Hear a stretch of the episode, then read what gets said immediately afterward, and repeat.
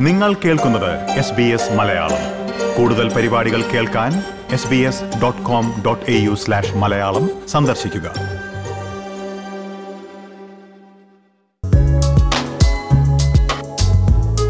പ്രിയ ശ്രോതാക്കളെ ഇനി നമ്മൾ ഒരു പുസ്തക പരിചയത്തിലേക്ക് പോവുകയാണ്.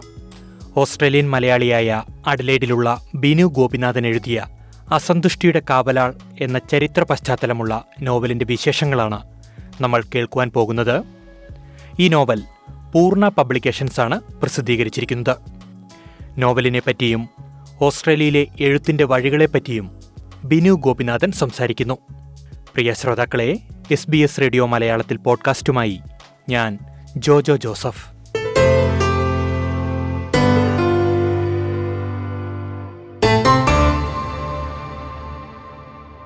സ്വാഗതം Binu Gopinathan S B S radio മലയാളത്തിലേക്ക്. നമസ്കാരം.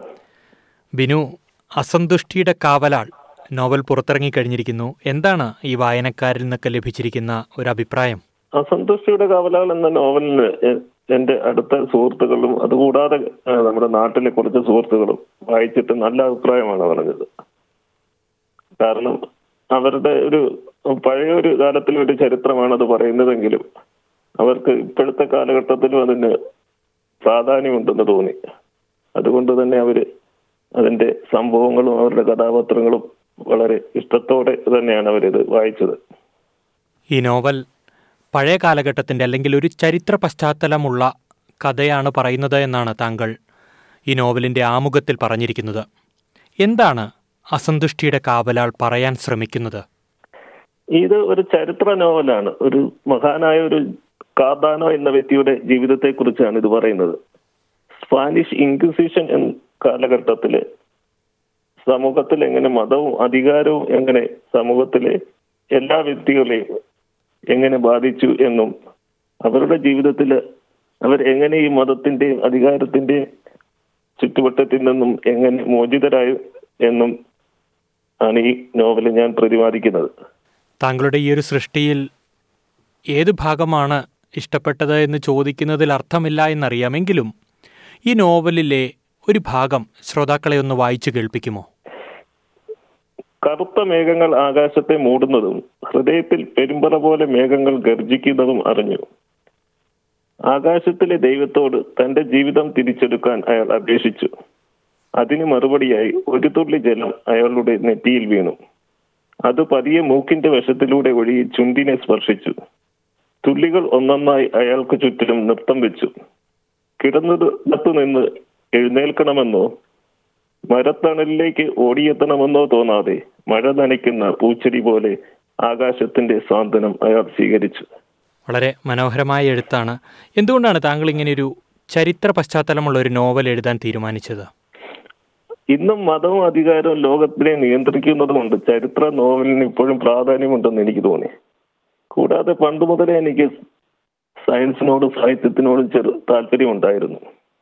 ശാസ്ത്രജ്ഞരെ പറ്റി കേരളത്തിൽ കേരളത്തിലെ നോവൽ സാഹിത്യത്തിൽ ഇതുവരെ ആരും ഒരു നോവൽ എഴുതിയിട്ടില്ലെന്നാണ് എനിക്ക് തോന്നുന്നത്. കേരളത്തിന് പുറത്തുള്ള കഥാപാത്രങ്ങളെ കുറിച്ച് പല നോവലുകളിലും പ്രതിപാദിച്ചിട്ടുണ്ട്. ഉദാഹരണത്തിന് പെരുമ്പുടവൻ ശ്രീധരന്റെ ഒരു സങ്കീർത്തനം പോലെ കെ ആർ മീരയുടെ ആരാച്ചാർ ബെന്യാമിന്റെ ആടുജീവിതം തുടങ്ങിയ കൃതികൾ ലോകത്തിലുള്ള പല ആൾ പല കഥാപാ പല രാജ്യങ്ങളിലെ കഥാപാത്രങ്ങളെ കുറിച്ച് പ്രതിപാദിക്കുന്നുണ്ട്. അതുകൊണ്ട് എനിക്ക് തോന്നിയ ഒരു ഇറ്റാലിയൻ കഥാപാത്രമായ കാർഡാനയെ കുറിച്ച് എഴുതണമെന്ന് തോന്നി. ഈ ചരിത്ര പശ്ചാത്തലമുള്ള നോവൽ എഴുതുന്നത് വളരെ വിഷമകരമായ ഒരു സർഗാത്മക പ്രവർത്തനമാണ്. ശരിയല്ലേ? അല്ലേ? അതായത് ഏറ്റവും ബുദ്ധിമുട്ടുള്ളത് നമുക്കിത് റെഫർ ചെയ്യാൻ വേണ്ടിയാണ്. പ്രത്യേകിച്ചും ചരിത്ര പശ്ചാത്തലമാകുമ്പോൾ എന്റെ നോവൽ ഒരു അഞ്ഞൂറ് വർഷം മുമ്പുള്ളതാണ്. അത് വേറൊരു രാജ്യത്തിന്റെയും കൂടെ കഥ പറയുന്നതുകൊണ്ട് ആ രാജ്യത്തിലെ ജീവിത രീതിയെക്കുറിച്ചും അന്നുണ്ടായിട്ടുള്ള ചരിത്ര പുരുഷന്മാരെ കുറിച്ചും പഠിച്ചെടുക്കുക എന്നുള്ളൊരു ബുദ്ധിമുട്ടുള്ള ഒരു കാര്യമാണ്. തീർച്ചയായും. അത് അത് തന്നെയാണ് ഞാൻ ചോദിക്കാൻ വന്നത്. എത്രത്തോളം റിസർച്ച് ഈ ഒരു നോവലിന്റെ പുറകിലുണ്ട്? ഈ നോവലിന്റെ പുറകിൽ ഞാൻ ഒരു മൂന്ന് മാസത്തോളം റിസർച്ച് ചെയ്തു. അതായത് മെയിനായിട്ട് ഞാൻ വായിച്ചിട്ടുള്ള പുസ്തകങ്ങൾ എന്ന് പറയുന്നത് ഹെൻറി കാർമേലിന്റെ സ്പാനിഷ് ഇൻക്വിസിഷൻ ചരിത്ര പുനരവലോകനം ജെറാലിമോ കാർഡോനയുടെ ആത്മകഥ എന്നീ പുസ്തകങ്ങൾ റെഫർ ചെയ്തു.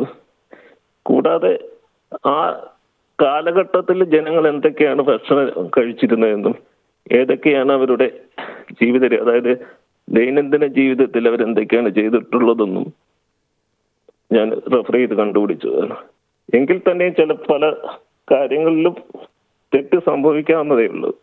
ഈ കഥാപാത്രങ്ങളുടെ സൃഷ്ടി എത്രത്തോളം വിഷമകരമായിരുന്നു. ഈ കഥയുമായി ചേർന്ന് നിൽക്കുന്ന അല്ലെങ്കിൽ ആ ഒരു പശ്ചാത്തലം അല്ലെങ്കിൽ അന്നത്തെ ഒരു ചരിത്രവുമായി ചേർന്ന് നിൽക്കുന്ന അന്നത്തെ ഒരു കാലഘട്ടവുമായി ചേർന്ന് നിൽക്കുന്ന ആളുകളെ സൃഷ്ടിച്ചെടുക്കുക എന്ന് പറയുന്നത് അത്ര എളുപ്പമുള്ളൊരു കാര്യമായിരുന്നോ? തീർച്ചയായിട്ടും ബുദ്ധിമുട്ടുള്ള കാര്യമാണ്.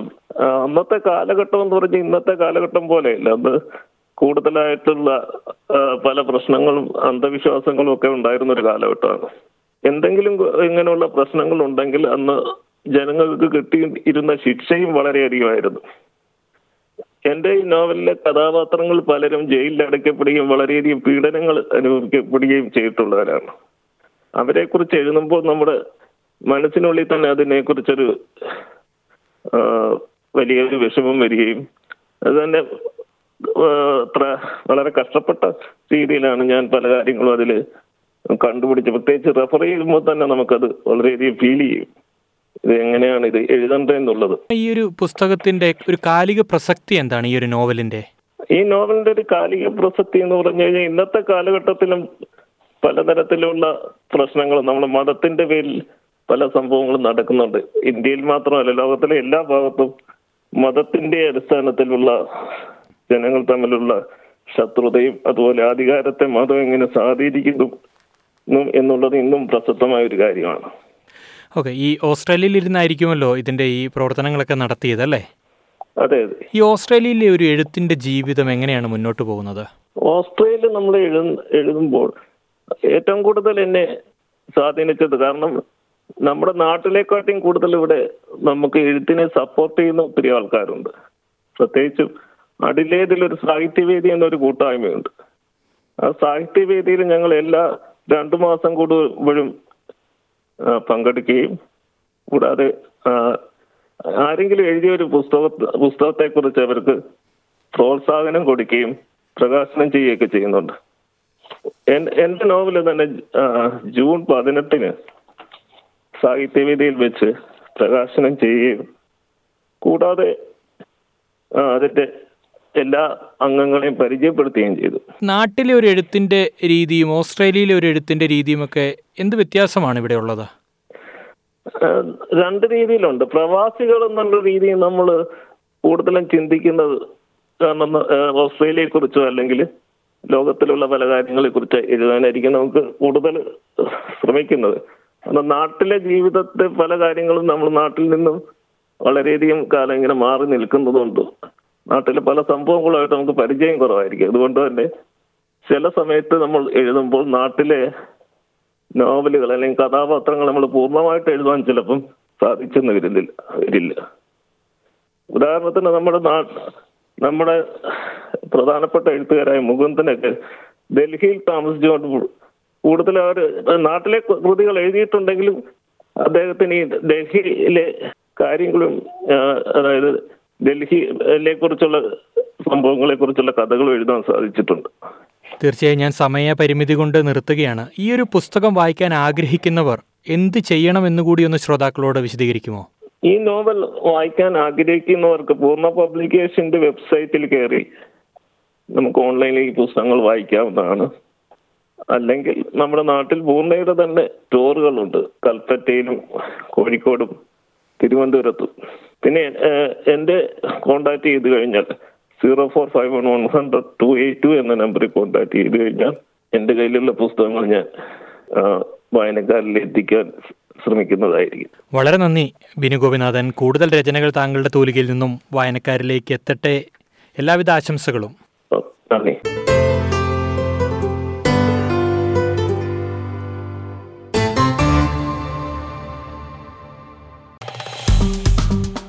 Like share comment S B S Malayalam Facebook page